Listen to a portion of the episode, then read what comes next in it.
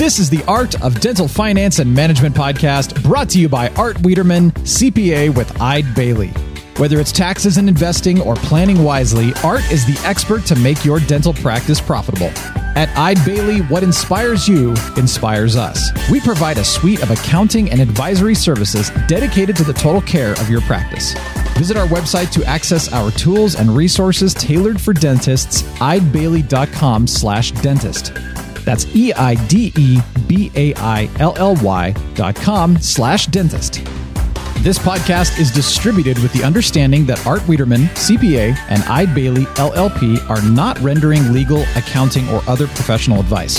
Listeners should consult with their business advisors before acting on any of the information or opinions shared.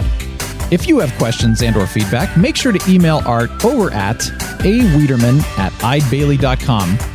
That's A W I E D E R M A N at E I D E B A I L L Y dot com. You can also give Art a call at 657 279 3243. Without further delay, here's your host, Dental CPA Art Wiederman. Hello, everyone. My name's Art Wiederman. I am a dental director at the CPA firm of Eide Bailly and very proud to be a member of Eide Bailly. You've been a member of Eide Bailly now for about six months. My God, time flies when you're having fun. And as I've been telling you, as they continue to put out guidance and laws and new laws and new laws on top of new laws, uh, we're date stamping these podcasts. And and uh, for those of you who've been followers of my podcast and listen, first, thank you so much for doing that. Um, but you know that the podcast lasts about an hour. Well, tonight we might go a little over that because I've got a ton of great information and very important information for you. Um, we're going to talk about the new stimulus bill, and in uh, in particular, we're going to talk about the second round of PPP loans. So, folks, if you loved the first time around, you're going to love the second time around. And this stimulus bill was very, very uh, dentist friendly. It did a lot of really good things for dentists.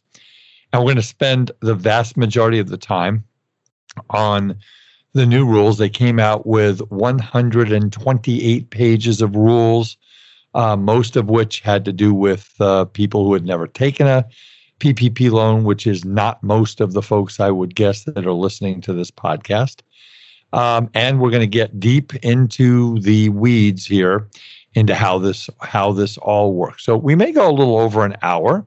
Uh, I don't think we're going to go two hours because uh, that'll put me past my bedtime here in Southern California. It's about nine o'clock p.m. on Sunday night, December the tenth, uh, and I still have the second half of the last playoff game to watch. So I want to do that before I go to bed too. So we'll we'll get through all this pretty quickly. First, a little bit of information.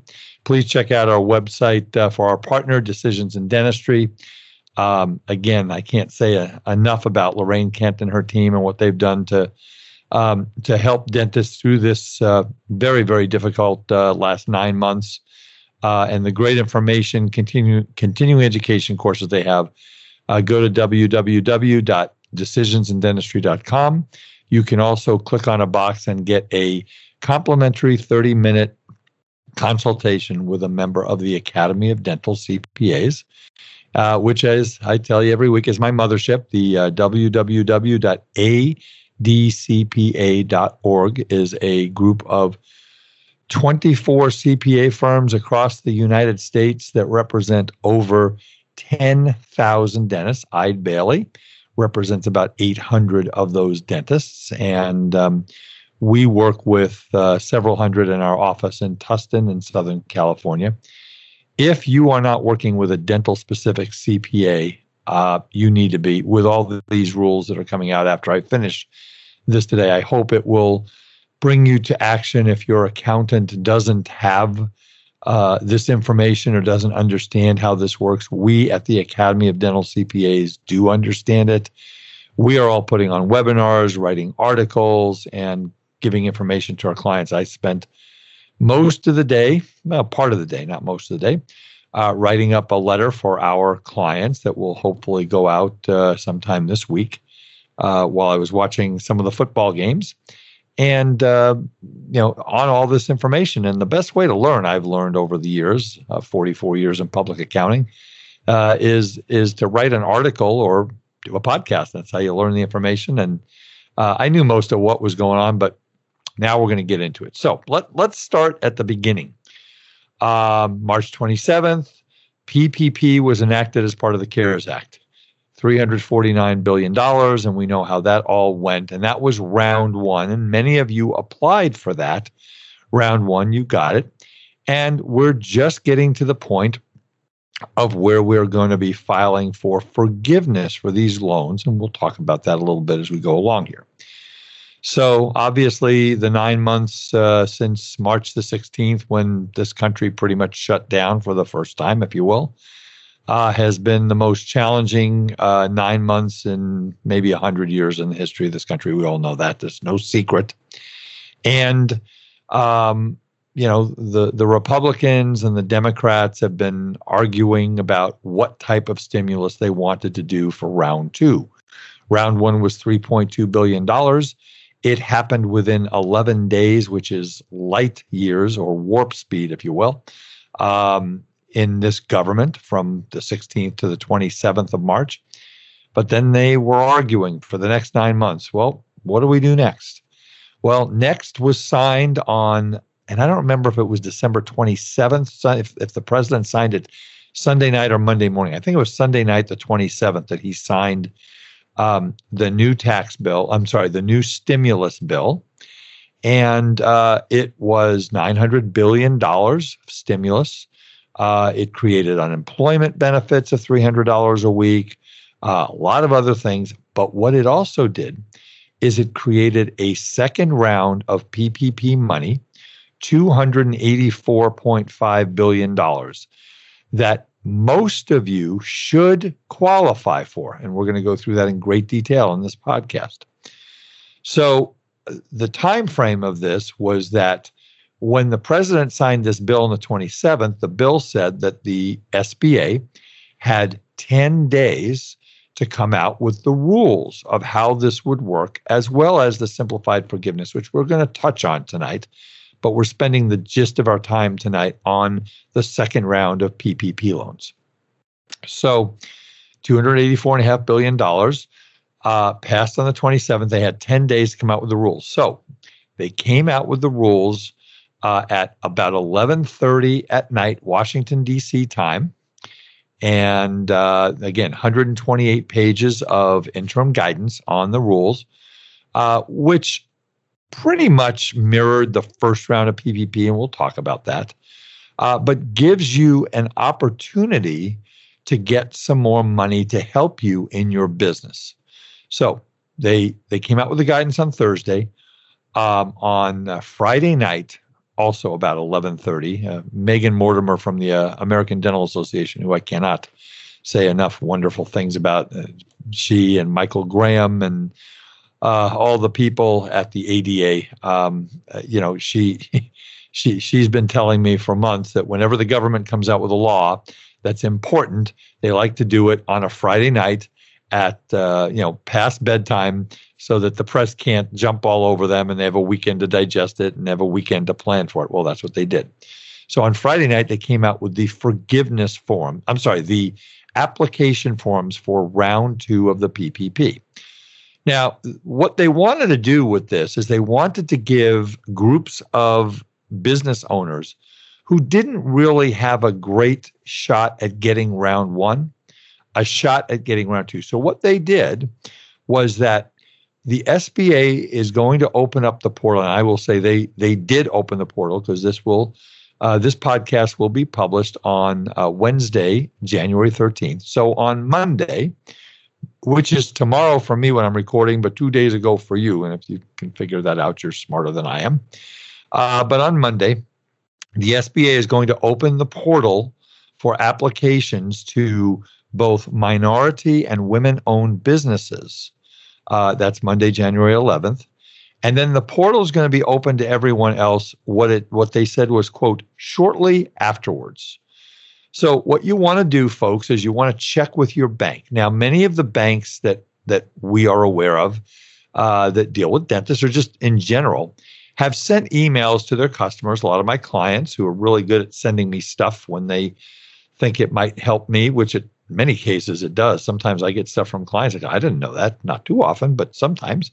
Um, the banks are saying that probably by the time they, they've got this form, they it didn't come till Friday after banking hours. So Monday morning, January 11th, they're going to take this form, they're going to take these rules, uh, they're going to incorporate them into their portal, and they're probably going to let you know hey, we're ready to take applications. Now, should you apply sooner rather than later? Wow, does this sound like deja vu all over again? Yes, it does. Um, I think you should because when this program started back in the first week of April, and I think it was April 4th or 5th, when the, the portals were open, um, because the president said, you will have this done in, you know, by this date, and they did. Uh, it wasn't the smoothest rollout, but I think they did a pretty darn good job given what their resources were. Okay. Well, nobody really knew what it was. It was early in the pandemic. People were kind of hesitant. And a lot of people applied. I pushed dentists to get this money. I pushed them real hard, and a lot of them did. Well, we're now nine months into this, and we have seen the damage that this pandemic has done to our economy. Um, we, we've seen uh, what's the statistics? Close to 20% of all restaurants in this country are, are closed. Uh, I live in the state of California. The state of California is shut down. I mean, there's no restaurants that are allowed to have indoor or outdoor dining. Um, uh, you know, the, the the zoos are shut down. The museums are shut down. Everything is is shut down here. In fact, uh, the only thing to do is golf. Now, I went to the driving range today. Now, the driving range at the golf course that I normally go to uh, with with one of my good friends from college, uh, there might be 30, 40 cars that parking lot was as packed as I'd ever seen it today, and we had to wait 20 minutes to get on to the driving range to onto one of the mats to hit balls, because that's how that's how crazy it is out there. I mean, everything is shut down in this state, uh, as it is in many other states. Um, you know, and it's it's just it's it's going to stay that way until the COVID numbers come down. The point of the whole conversation is that um, there are a lot of businesses that have now gone nine months and they're hurting. They're businesses that are out of business. Uh, one of my dear friends from college, his wife has a an event planning business. She's out of business. There are no events going on. There are no weddings. There are no bar mitzvahs. There are no graduations. So you know things like that. Nail salons, hair salons. So what I'm saying this because I think that this money could go quickly. I don't know how quickly. $284 billion is a lot of money. The maximum loan that you were able to take on round one was $10 million. Now it's 2 million. Now, none of you, unless you own many, many, many dental offices, are going to need anywhere near that or going to apply for anywhere near that. But I would apply sooner rather than later if you meet the requirements. So let's talk about, go from the beginning here. There are two applications. If you go to www.treasury.gov and uh, you you go to the section where it talks about the PPP loans and all the rules, and it's got all of the guidance. If you are having insomnia and you want to read all the rules back through nine months, which I have done multiple times, um, it's uh, it's a lot of stuff. You look at the um, uh, look under borrowers, and it talks about the borrower application form and the second draw borrower application form. So that's dated January eighth click on that, and that is the form. Those are the forms you're going to use. Now, most of you have already applied for round one of PPP. If you have not, you're not eligible for round two, but you can still apply for round one. There's still money left, and it's all been incorporated into this. So, the the document called borrower application form is only to be used for first time PPP borrowers the form that most of you who have already taken a PPP loan in the first round, we'll call it round one and round two, um, that particular form is called Second Draw Borrower Application Form. And this is the one that most of you who got PPP loans in 2020 are going to basically use. And you will now you you don't you can certainly print it out from your um, uh, you know on your computer, but you're going to submit this the same way you did with the first form, which is probably through the bank's portal. So you want to check with the bank. Call your bank tomorrow, Tuesday. I think if you wait a couple of days, it's not a big deal. And you say, hey, uh, Joe, Susie, uh, hey, this is uh, Dr. Smith here. I'm looking at a PPP round two. I heard this podcast, and uh, are you guys ready yet? And they're probably going to say, well, yeah, we'll be ready in about a week, 10 days. You should do this through the bank that you took the first loan through because they've got all your information and they approved you for the first round. And you're going to be able to use some of the documentation that you used in the first round, which we'll go through in a minute. So let's first start off with who is eligible for a round two PPP loan. Number one, your business has to have under 300 employees.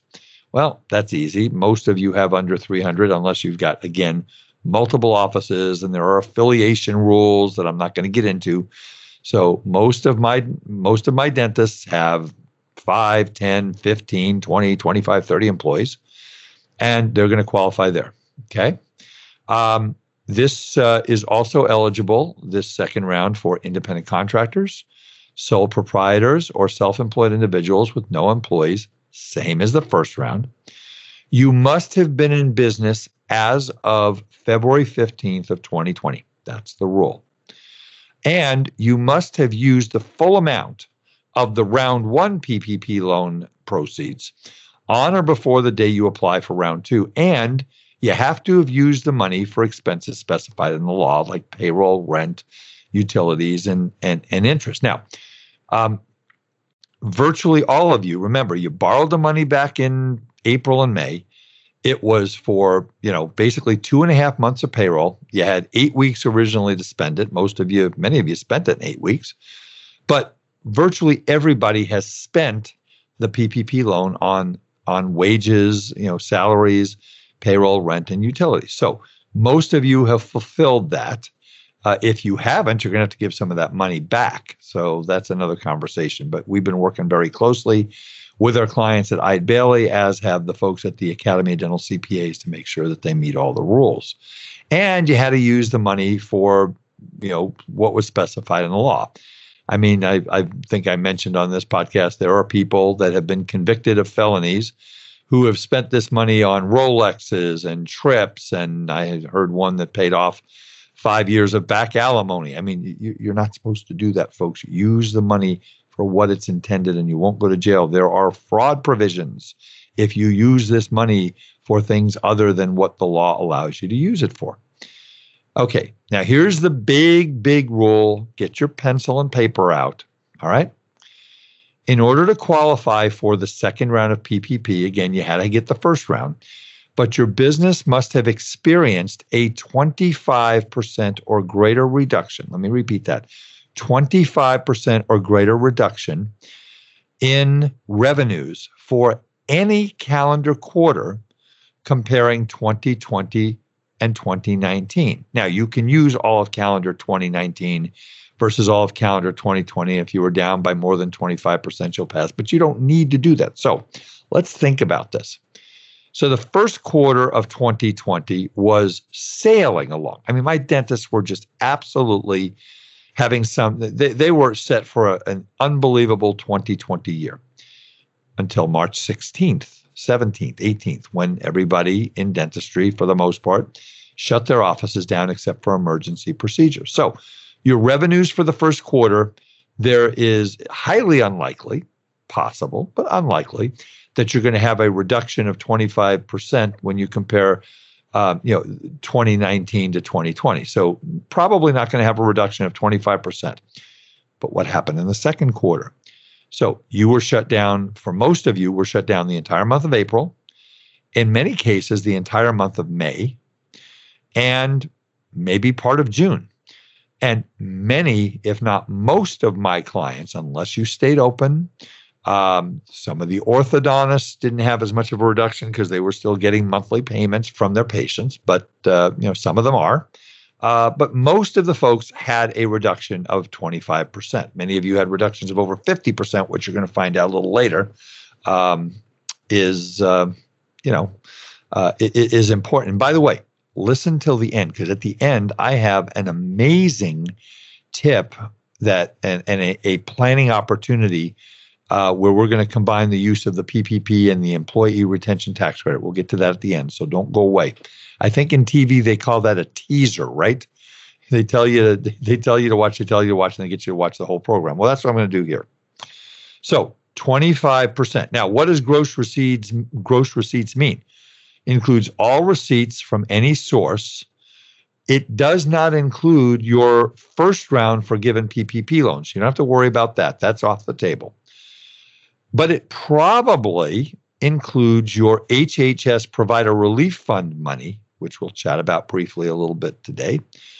Uh, but that probably doesn't matter because most of you didn't get your HHS Provider Relief Fund money until August uh, September, and then you got your phase three, if you got it at all, uh, after December the 16th, and we're looking at the second quarter. So if your gross receipts for 20 for the second quarter of 2020 are 25% lower than they were for the second quarter of 2019, then you will qualify. If you cannot find a calendar quarter where your receipts were less than 25 were 25% less, um, I guess that's a good thing for you, but you will not qualify for round two of the PPP. So that's very important. Okay. A couple of special rules about entities that were not in business during the first and second quarter of 2019, but were in are in operation during the third and fourth quarter of 2019. Because remember, we're pairing comparing 2020 to 2019. Applicants have to demonstrate that uh, gross receipts in any quarter of 2020 were at least 25% lower than any either the third or fourth quarter of 2019. And you're just going to have to go back and look at that. Now, for entities not in business during the first, second, and third quarters of 2019, but that were in operation during the fourth quarter of 2019, maybe you bought your practice in the fourth quarter of 2019, uh, applicants must demonstrate that gross receipts in any quarter of 2020 were at least 25% lower than the fourth quarter of 2019. So they're giving people an opportunity, um, you know, if you weren't in business in all of 2019, to, to do these calculations. And then for an entities not in business during 2019, but that were in operation on February 15, 2020, remember you had to be in operation on February 15, 2020. Applicants must demonstrate that gross receipts in the second, third, or fourth quarter of 2020 were at least 25% lower than in the first quarter of 2020. Well, if you're in that unique situation, you got to call a member of the Academy of Dental CPAs because we got to do some calculations for you. All right, how much of a loan can we get here? Well, remember I told you that the first round you can get 10 million. Uh, the maximum here is 2 million, and most most all of you aren't going to come anywhere near that. Okay, you're going to be able to get two and a half times your payroll costs. Remember when we talked about payroll costs for round one of this thing? And it included all your payroll and overtime and sick pay and bonus pay and uh, you know pay because you rooted for the Los Angeles Rams. I mean, whatever pay you got, that was included in there. But it also included um, state uh, taxes, state payroll taxes, not federal. It included two and a half times one month of your retirement. That's included in here too. Okay. Um, so it's two and a half times your average monthly payroll cost. Now, you can pick here, this is really important. I want to write this down too. You can pick either as a baseline 2019, 2020, or the 12 months immediately preceding your application. Now, this is very important. I didn't mention this. You must apply for this loan on or before March 31st. So you've got a little less than three months to do this. So don't wait, folks. If you're going to do this, do it. Do it in the first two weeks of January, uh, or second and third, fourth week of January. Don't wait, but you have until March 31st. So you can use 2019 for wages. We can use 2020 for wages, and uh, or we can use the 12 months if we apply February 1st. You can use from February 1st of 2020 to January 31st of 2021. But from a practical standpoint, because of the fact that 2019 was a normal, non COVID year, if you will, and 2020 was a COVID year, it is more than likely that your wages for 2020 for you and your employees are going to be higher in 2019 than they were in 2020. You might have laid off a bunch of employees because remember, they were paying everybody more money to sit on unemployment while your dental office was closed. Maybe when you came back, you didn't bring everybody back right away. Uh, maybe you cut some hours, although a lot of people didn't, but some might have. So I suspect you'll use 2019. So compare your you you should have just gotten your W2 forms from your payroll service or your accountant for 2020. Compare that to 2019. I suspect you'll find that you're going to use 2019 because it's going to give you a bigger loan amount.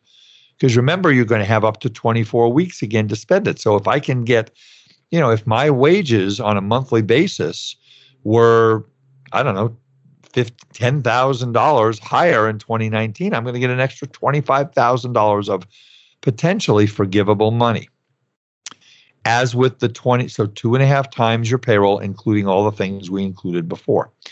Uh, and this is all on the form and in the instructions. Okay. Now, as it was before, you're limited to $100,000 per employee for payroll. So the maximum that you will be allowed to apply for is going to be $20,833, which is two and a half twelfths of $100,000. Now, if you look at the form, and I would encourage you all of you encourage all of you to do so. If your loan is under $150,000, you're not going to have to show this gross revenue calculation for the quarters that create the 25% reduction. Remember, we we said that you have you have to show a 25% reduction in gross revenues for any calendar quarter comparing 2020 and 2019. Well, if your loan is under $150,000, you don't have to put that on the form now. You will have to put that on the forgiveness form when you file for forgiveness, which will be probably sometime in 2022 uh, if the world doesn't blow up by then, you know? Uh, it's uh, that's where it's going to be because remember you're going to have as much as a 24 week period. We'll talk about that, and then another 10 months for forgiveness uh, because the rules are pretty much the same as they were for round one. If you're applying for a PPP loan that is greater than $150,000, then you will, on this uh, application for round two, you will have to show the revenues for 2020 in the quarter that you're claiming and the revenues for 2019, and it'll have to show a 25% reduction. So you either have to do it if it's over 150, you have to do it now on the application to get the money. Or if it's under 150, you have to do it on the application um, now. Uh, I'm sorry, you have to do it on the application for forgiveness. So one way or another, you got to make sure that you you compute this, make sure you're comfortable that you're uh, have a greater than 25% reduction, which, like I said, most of you are going to have. The next uh, rule has to do with the covered period, and this has changed uh, a little bit. Uh, remember back in March, we started out with an eight week covered period, and everybody said this is not working, it's not fair. They changed it in June to 24 weeks. Well, what they've done is they've given you um, a choice to make your covered period any number of weeks between 8 and 24 weeks. So we're not really sure whether that is going to be a benefit to anybody. The only thing I can think of is having to do with the interaction between the PPP and the employee retention tax credit. But I, I, think that's actually a negative. We'll talk about that, like I said, at the end here. But again, you can use any period between eight weeks and 24 weeks.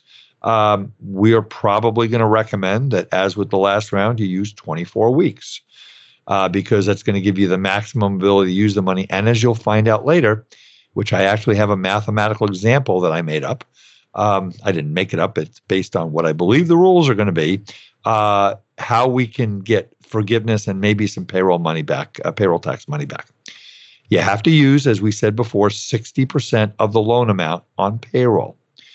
The remaining 40% can be spent on rent, utilities, and interest. But we've got a whole bunch of new categories. I'm not getting into them tonight. All I'm going to tell you is that you need to look at the applications.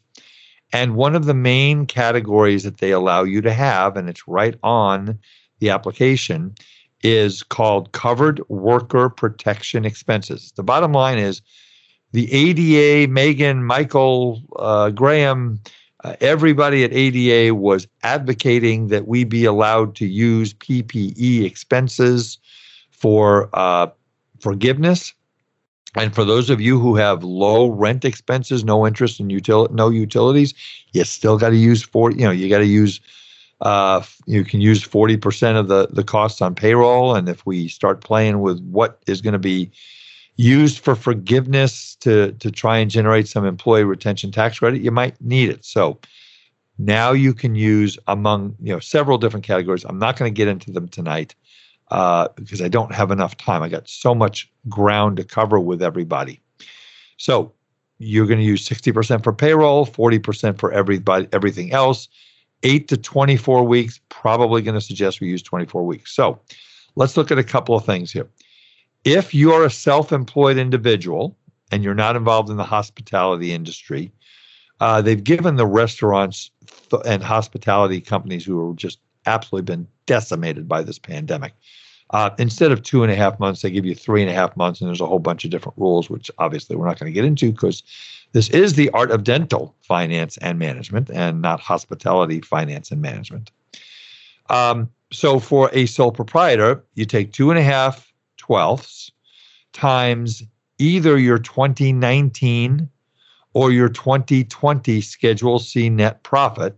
And again, the maximum is 20,833. So if you have a Schedule C and you made $200, $250,000, it doesn't matter 2019, 2020 um, if you had a bad year in 2020, but in 2019 you made 150,000, you want to use 2019. So you get 20,833 for yourself, plus two and a half uh, months of the payroll for your employees. Uh, again, you take that number that you know if you made over 100,000, 20,833, add it to the two and a half months of payroll for your employees. Um, you know, the lower, let's see, the lower of two and a half months of the borrower's average monthly payroll costs, or the amount that'll get them to two million. So basically, you're going to take your twenty thousand eight thirty three if you made over hundred thousand dollars. If you made less than hundred thousand dollars on 2019 and 2020, you're going to take the higher number, uh, and you know you haven't filed your 2020 tax return yet, so you'll have to estimate it, and you'll you'll come up with the best number that you can. So you get choices, plus the two and a half months of payroll. If you're a partnership or an LLC, uh, the fraction's two and a half twelfths uh, times the 2019 or 2020 total net earnings from self employment of individual general partners. Uh, now, this guidance doesn't discuss limited partners or LLC interests, but for most of the, the dentists listening to this, it's going to be, I think it's it, it's on line 14 of your K1. I don't remember which letter, but it's line 14 and you have to reduce one section 179 deductions unreimbursed partnership expenses claimed. Um, and then you multiply it by, by 0.9235 and limit it to $100000 per partner plus two and a half months of the payroll. Same thing. So if you are a partner in a partnership and you made $200 $300000 in 2019 it's 20833 plus two and a half months of payroll including two and a half months of pension, two and and and and and some other things. Okay, which we'll get to in a minute. So some other things you have to remember. Number one, if you use the money, rules are the same. Three ways you lose forgiveness, folks. Number one, spend 60% of the money. If you spend less than 60% of the money on payroll in the 24 weeks, which shouldn't be an issue because we're giving you two and a half months of payroll and we're giving you five and a half months to spend it. Should not be an issue unless something catastrophic happens. Okay. So, um, basically 60, 60% for payroll, 40% for all the other categories, including the new categories, which includes PPE. Um, number two, you need you're going to need to have the same number of full time equivalent employees. Um, at the my guess is going to be when they come out with these rules at the end of the covered period, um, or when you file for forgiveness, probably uh, that you had when you filed for this loan. So if you have two hygienists and you have two assistants and two people at the front today, um, if you have the same number of full time equivalent employees, five and a half, six months from now, you meet that rule. The other rule is going to be the 25% reduction. If you reduce anyone's uh, hourly wage or salary by more than 25%, and they're going to they're going to have to come out with some rules as to what we're comparing to. Are we talking the fourth quarter of 2020? Are we talking the fourth quarter of 2019 compared to the covered period and annualizing it? So they're going to have to give us some ideas of how this works. But the bottom line is if you have the same employees, or for the most part, the same employees, and you keep them on payroll and you keep them off of unemployment, and now that dental offices are open, okay, you probably, again, unless something happens, and we are very hopeful for a, a better 2021 um, you know, then you should be okay. Um, if the loan is not forgiven, then it turns into a five year loan with 1% non compounding interest, is what it says.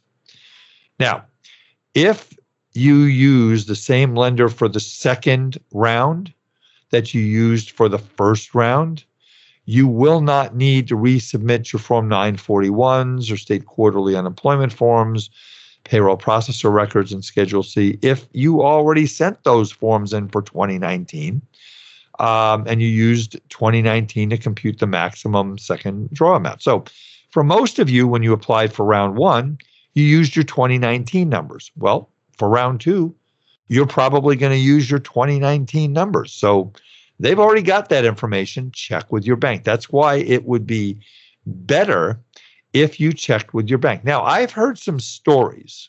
I did hear this um, from my good friend Mark Rosen from Rosen and Associates in Boston, and his uh, partner in crime. That's facetious. His uh, his tax uh, director Jeff Christoff, who's one of the sharpest tax guys I've ever met.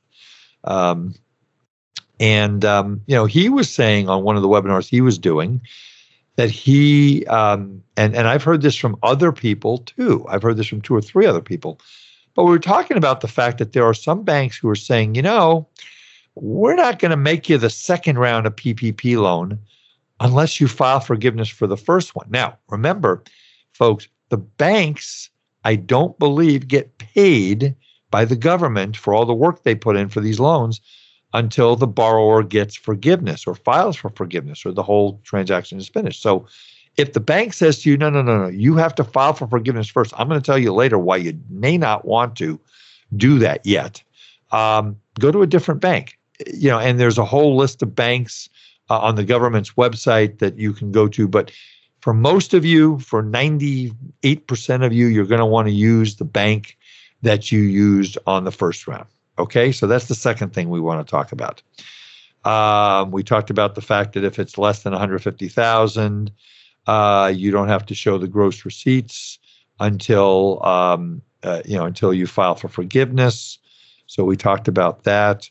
Um, and again, you know, same same unless otherwise stated by the SBA, same rules for regarding the use of the funds like we talked about uh, and obtaining forgiveness apply to the second draw as opposed to the first draw. There's going to have to be some more guidance and more reading and more regulations, and I'll get to practice reading a lot more. I can't wait. That was sarcasm, folks. There's going to be more rules. Now, don't forget when you're figuring your two and a half months to include your health insurance, and they added group health insurance to this uh, to this round.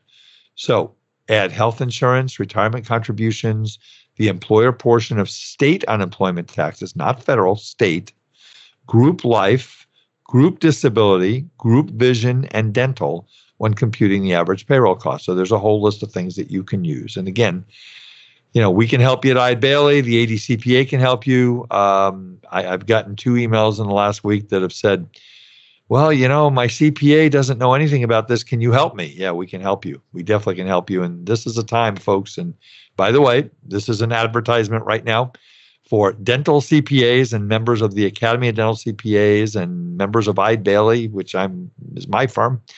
Folks, between the EIDL loan rules and the PPP rules and the first round and the second round and the HHS Provider Relief Fund, if you're not working with a dental CPA, you might lose some money here. So I'm going to suggest again www.adcpa.org. Uh, my email is a Wiederman at Eide That's E I D E B A I L L Y dot com. Uh, my phone number is, and I'll give it out at the end, 2657 279 3243. Call me and we'll help you through all of this uh, insanity. Now, we're going to get to this at the end, but I'll give you a little preview. Before, under the CARES Act in round one, there is a there was also created an what something called the Employee Retention Tax Credit, which is basically a credit that could be as much as five thousand dollars per quarter per employee. And I'm going to go through the rules when we get to the end here. If you got a PPP loan, you couldn't get one of these loans. That has changed. Uh, again, teaser, teaser, teaser. Wait till the end, and I'll tell you how that works. Okay. And then, you know, SBA is going to take particular notice of loans of $2 million and they may ask for necessity. Now, in the loan application, it states, quote, current that you are attesting to many things. Um, you know, you're going to use the money for the intended purposes, et cetera. But it says here, I'm going to read it right off the form. Current economic uncertainties make this loan request necessary to support the ongoing operations of the applicant. You must attest to this. Okay, so that's that was a concern the first time around. And many of you might have gotten a big chunk of HHS money, and many of you might be back to 100, 110% of where you were, and we're back to normal. And, you know, who knows? Now, again, in LA County, I'm hearing the last 30 to 60 days, it's getting slower in Orange County. It's a little slower in the dental offices because, you know, people are heeding the stay, you know, shelter in place, stay at home orders. So here's my feeling about the whole thing.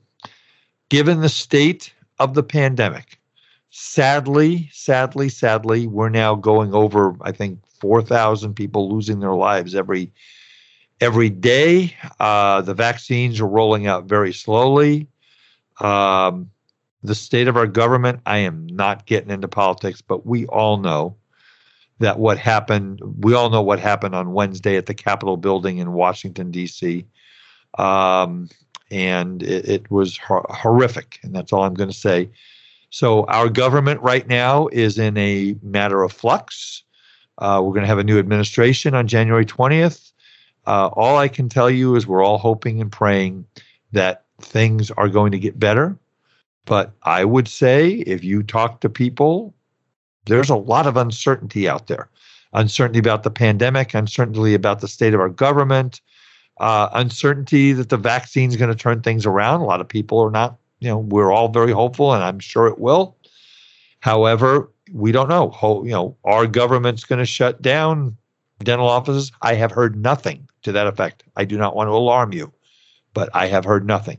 Uh, FEMA has declared dentistry the number four most critical healthcare provider in the country. And I do not see that happening.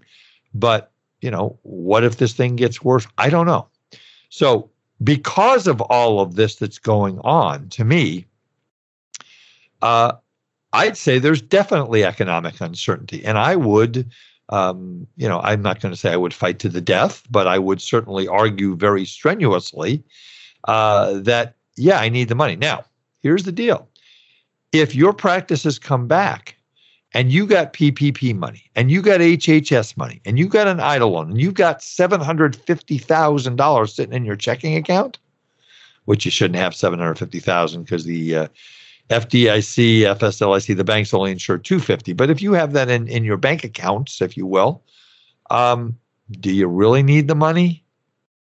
I think all of you are really going to have to make a decision as to whether you really need to apply for this second round of PPP money.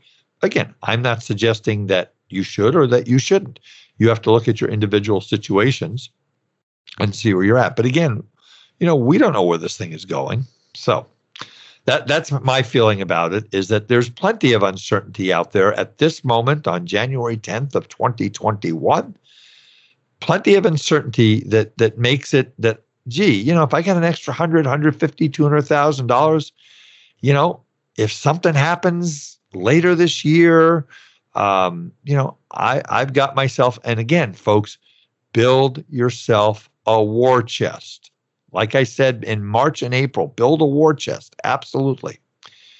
If you guys use this money for things other than the intended purposes, the government can bring fraud charges.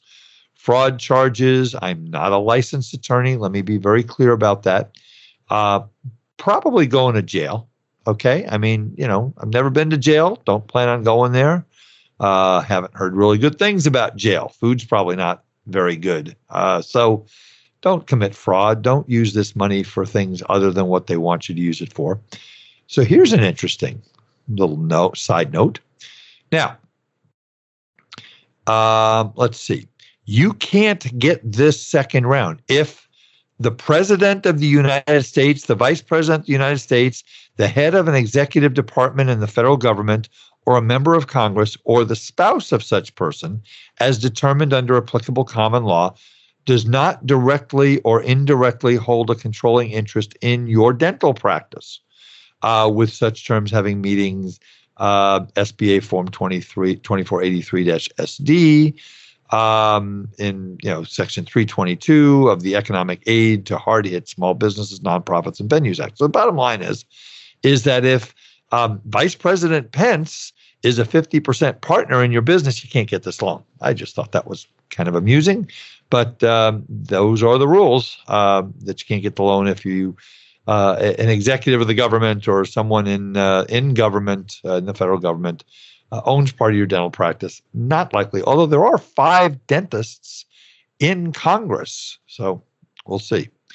And again, we said now you can. Um, um, okay, so now let's get down to the thing I told you to wait for, which is this employee retention tax credit. So here's how this worked. Okay. As part of the CARES Act, the so so I just want to be clear. We've talked about, you know, how do you apply? Go to the website, uh, look at the forms, fill out the forms, be prepared to go on to the bank's portal. You don't do this with SBA like you did with the EIDL loan. You do this with your bank. And if you need a referral of a bank, uh, I've got plenty of really good banks that'd be happy to help you. Okay. We talked about how much money you're going to get, two and a half times payroll. We talked about who's qualified. We talked about, again, you must do this by March 31st in order to get this loan. The program's going to shut March 31st unless they choose to extend it, which they've done in the past. But for now, March 31st. If you choose to apply for round two, I would do it sooner rather than later. Again, can you wait a week? I think so. I don't think $284 billion is going to be gone in a week. But again, I have no guarantees of that. I would apply sooner rather than later. So let's talk about this employee retention tax credit. It was part of the CARES Act.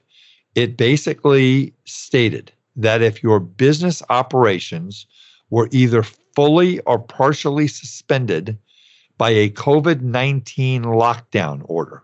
Okay, we'll talk about that in a second.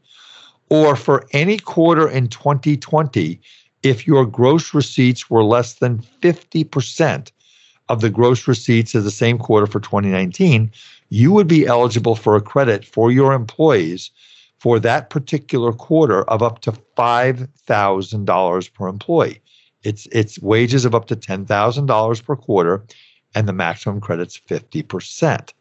So what does that mean? Okay, first of all, you it was irrelevant until December the twenty seventh, because under the original CARES Act, if you applied for a PPP loan, you could not take this credit. And this credit would be taken as, on your payroll tax returns. And some people didn't apply for PPP. Maybe they didn't qualify, but they took this credit. Very few of my dentists, I don't think I remember any of them doing it. Under the new law, okay? Under the new law, you are allowed to take this credit for 2020 or 2021, and I think the credit started March 12th of 2020 through December 31 of 2020, you can take this even if you got a PPP loan. So all the rules are changed now. And this opens a huge opportunity for all of you. Okay. And for 2021, they've opened it up for two quarters, first and second quarter of 2021. Okay. Again, if your business was either fully or partially suspended by a COVID 19 lockdown order, or for a quarter in 2021, if gross receipts are less than eight, less than 80% of gross receipts for the same quarter in 2019. So let's think about this. Then you qualify for the first two quarters of the credit. Okay, so let's go back to 2020. Couldn't even think about this employee retention credit. So here's a, a planning opportunity. Now, we don't have any guidance on this.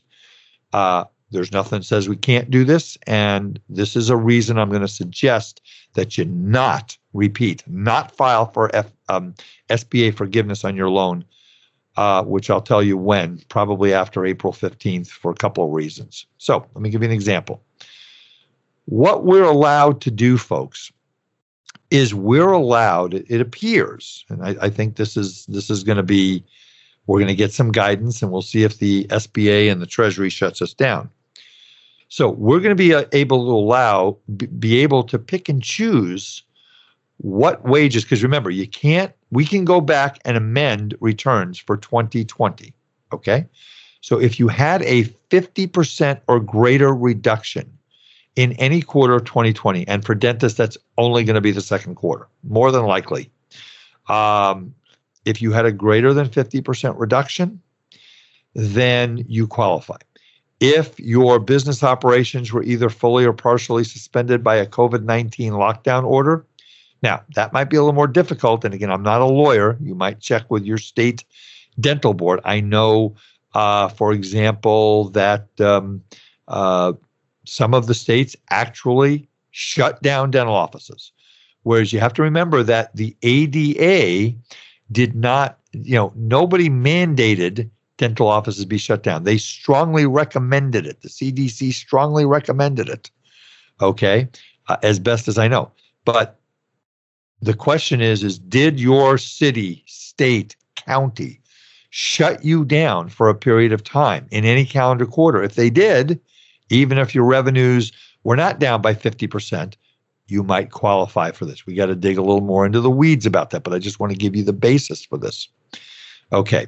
So for 2020, you had a 50% reduction in the second quarter. So let's use an example of how this would work. So let's say Dr. Wiederman got a PPP loan of $100,000 on May 1st of 2020, which I believe was a Friday, if I remember correctly. My covered period ended 24 weeks later on October 16th. I had a 55% reduction in my gross revenues in the second quarter of 2020. I was shut down for most of the second quarter of 2020, okay, as compared to my second quarter of 2019. I paid wages to my employees of about $80,000 from May 1st, the day I got the loan, until June 30th, the end of the second quarter. And that was for six employees who all earned more than $10,000 in the second quarter. Again, I'm making this up, folks. This is, but this is how this works.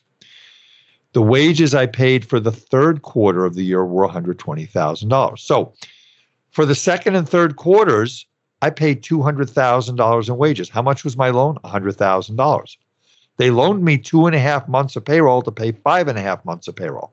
So the amount of payroll I'm going to pay during the covered period is going to be double what my loan amount is. And I only need to spend $60,000 only $60,000 on payroll, of which 20,833 is going to be on me, Dr. Wiederman. So I'm going to blow past all this like we did in the first round. So here's the strategy. And again, we are waiting for guidance. Okay, remember, there's a disclaimer at the beginning of the program that this is not financial advice and you need to talk to your financial advisor. But we are waiting for guidance. But this is what we're talking about. Okay. So I only need $60,000 of wages. So I'm not allowed to double dip. I can't take the employee retention credit for the same period of time that I'm going to use wages to get forgiveness on my round one PPP loan. So why don't we do this? Okay. Remember I told you in the third in this in the third quarter of 2020 we paid wages of 120,000. Let's use the third quarter's wages for getting forgiveness on the PPP loan and then for the second quarter we'll take the employee retention tax credit. Well, how much is that going to be?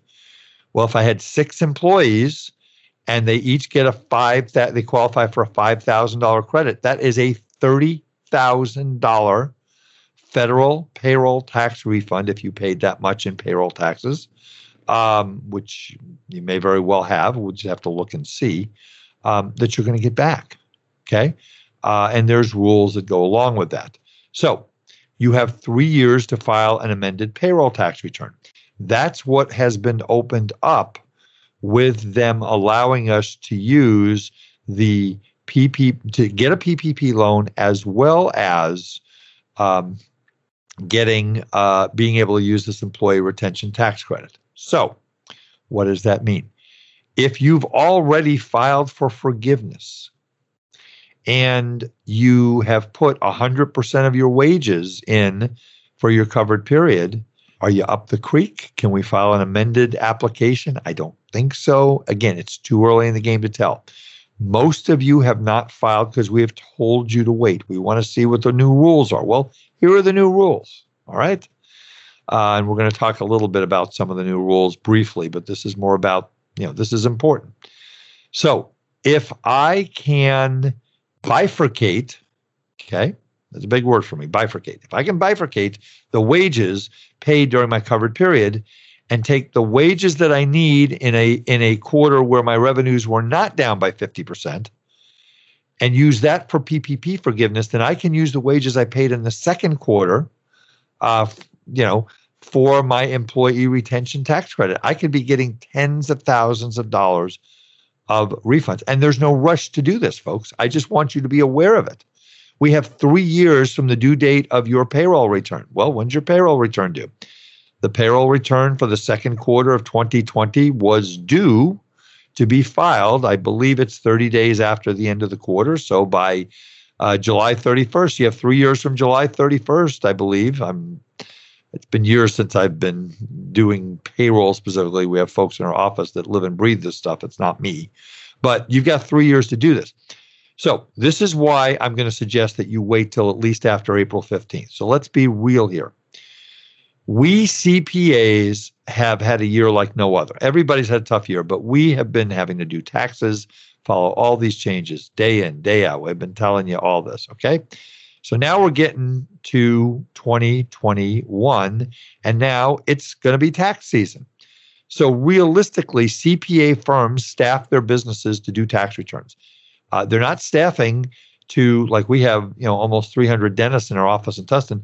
We don't have dedicated staff to help with 300 PPP and HHS, which I'll talk about in a minute, applications. So it's going to be really hard to get a hold of, of your CPA and even the Academy of Dental CPA members who are working tirelessly. I've talked to many of them.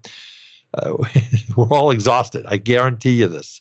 Um, so, you know, we can wait till after the 15th of April because then what we can do is this will give us time to see if this strategy will work on the employee retention tax credit or if Treasury comes out with some rules that say, oh, you guys are really sneaky, aren't you?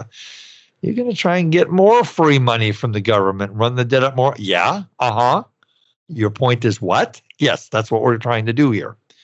So, that's why we're going to suggest that you wait. Now, remember, you have, if you're, most of you have a covered period that ended in either October or November, you have 10 months from the end of your covered period to file for full forgiveness. There's no rush, folks. There is absolutely no rush. So for 2021, they even enhanced this credit even more. And for 2021, the rule that you had to have a 50% reduction, what you'll do is for the first and second quarter, is you will compare your wages for the first and second quarter of 2021 to your wages in the first and second quarter of 2019. And if there was not a 50% reduction, but now the new law says a 20% reduction, then you are going to qualify for a credit that is not 50% of $10,000, but it's going to be 50% of $14,000. So the credit is now 7,000 per employee. So does that create some timing issues as to when you file for your PPP loan? Because again, we can't double dip. So, you know, you might be able to get something for 2020, uh, 2021 for the first two quarters. I wouldn't count on it. I hope your revenues are not down 20%, but they might be. So that's something you need to look at. Wow, I'm exhausted. Okay, now let's hit two more things and then we'll call it a podcast. And I'm pretty much on time here, which is nice. So, number one, you need to be aware if you received a loan from the HHS Provider Relief Fund. Remember, folks, that was part of the CARES Act intended to pay healthcare providers to fight COVID. Most of you got two per, who applied got 2% of your revenues um, back in August. And then phase three, you got uh, potentially, you got another payment which represented bringing you to 88% of your lost revenues for the year. I'll give you an example. We have a long term client of ours. He does about $800,000 a year. He got about $16,000 from the first round of the HHS Provider Relief Fund in August. He called me up. He said, Art, on December 16th when they started they sent out 11 billion of the 24 and a half billion on that day. He got another $66,000 what kind of difference does that make? 66,000 of free money. Now this is taxable okay?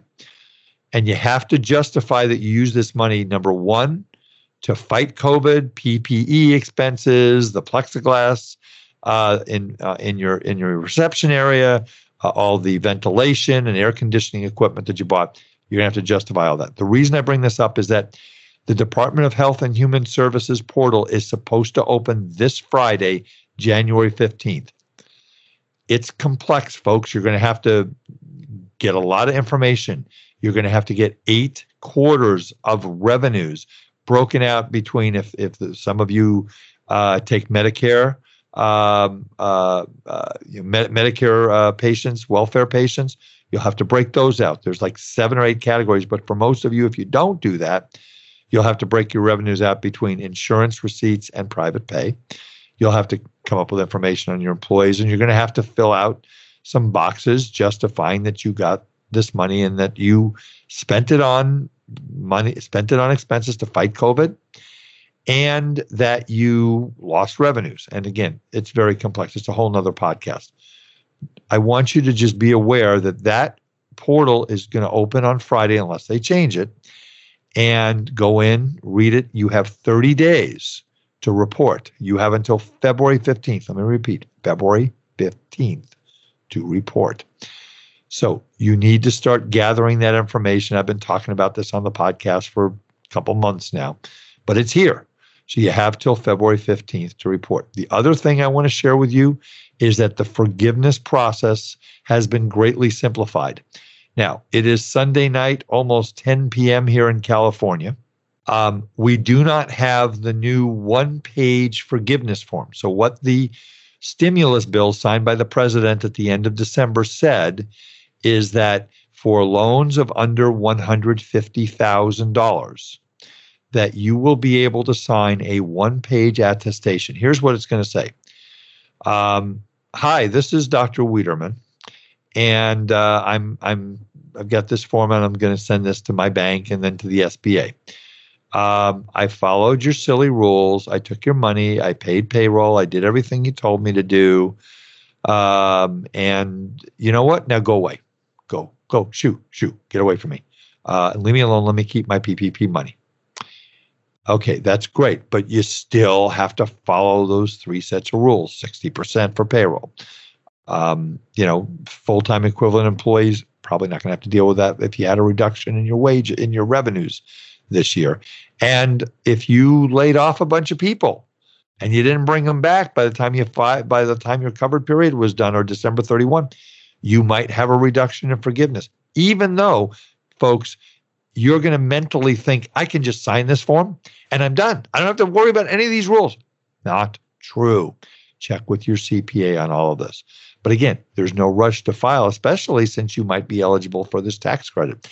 And if your government shuts you down, I know I think I I think I have to check on this. I think New Mexico actually shut the dental offices down by edict of the state. I have to check on that. And there are other states that did it. Um, and there were counties that might have had orders. And I don't have every single county of every single state in this country. Um, but if your county or your city or your state shuts you down, then you don't have to meet that 50% test and you can do this whole game of trying to get this um, employee retention tax credit. So, okay, like I said, I'm exhausted. I'm done talking. Uh, I love talking. If you haven't figured that one out in two years of listening to my podcast, but bottom line, round two is out. The banks will probably start accepting applications sometime. I'm going to guess maybe sometime the week of January the 18th, somewhere around there, maybe right around uh, you know the end of the month. Just depends on your bank. Um, you know, if you feel that you've met these tests, 25% reduction, and you need this money, by all means, that's what it's there for. It's 284,000, uh, 284.5 billion dollars. And folks, remember, under the law signed by the president, your PPP expenses are tax deductible. Tax deductible. How cool is that? They weren't tax deductible before the 27th.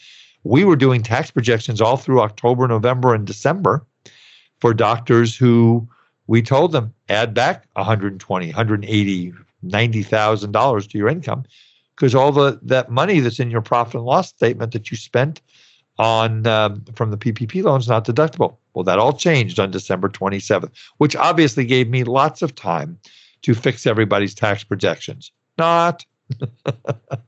I mean, they do this. They, this is like the fourth or fifth time that Congress has changed the law. If you remember when um, when the big tax uh, the the Tax Cut and Jobs Act passed in 2017, I think President Trump signed that on the 19th of December. I mean, this is what they do. I, I think they don't like CPAs. Maybe that's the deal. I don't know. But anyway, so folks, the bottom line is this: if you want this money, it's there for you. It's to be had. Um, it's probably going to be a similar number to what you got the first time. Uh, you know, look at the rules, look at the portal when it comes out from your bank, make an application. Uh, I suspect it's going to go pretty quickly, so do it sooner rather than later.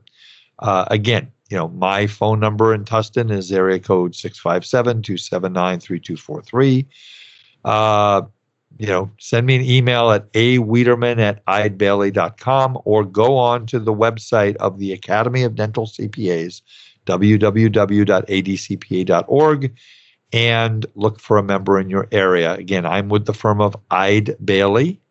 Um, on the ADCP web, website, I have to check and see if they've changed us from HMWC. It might say HMWC, but you'll see my name there and Don Watson and Pam Chamberlain and uh, my good friends who I've worked with for many, many years. So uh, we can definitely help you. Uh, but there's money to be had here. And folks, we don't know what's going to happen in 2021. The first week of 2021, uh, again, not getting into politics, but to say the least, it's been volatile and there is uncertainty. And I'll tell you what, um, you know, I'm a more careful human being than most.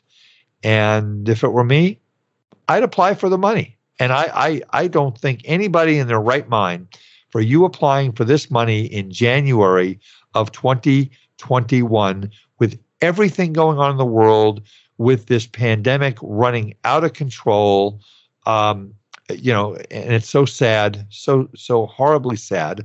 Um, that that there is certainly economic uncertainty. So there's certainly uncertainty. That sounds like a Jeopardy question. what is certainly uncertainty? I don't know.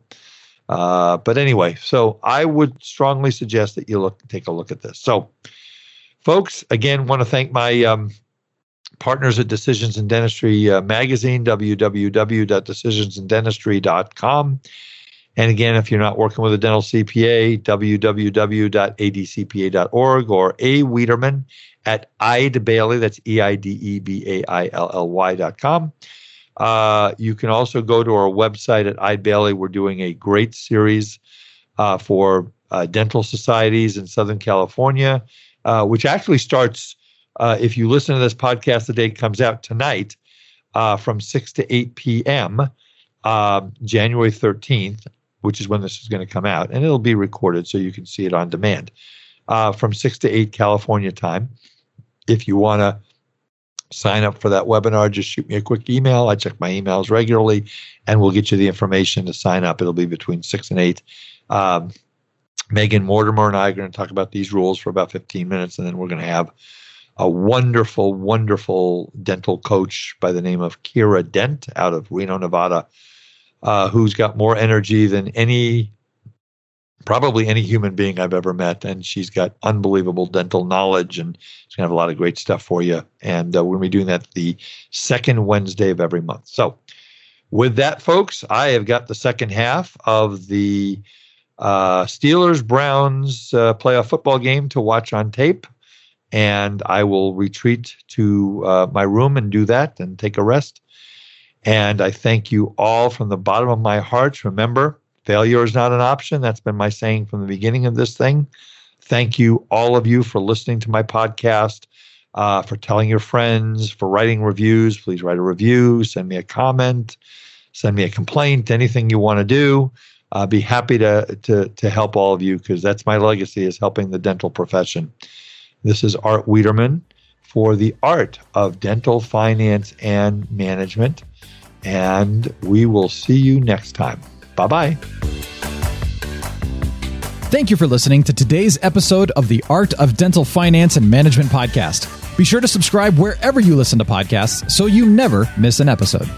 The Art of Dental Finance and Management podcast is produced by Eide Bailly in partnership with Art Wiederman, CPA, Decisions in Dentistry Magazine, and the Academy of Dental CPAs. For audience questions and feedback, email Art Wiederman, a Wiederman at eidebailly.com. That's A W I E D E R M A N at E I D E B A I L L Y dot com. Or you may call Art at 657 279 3243.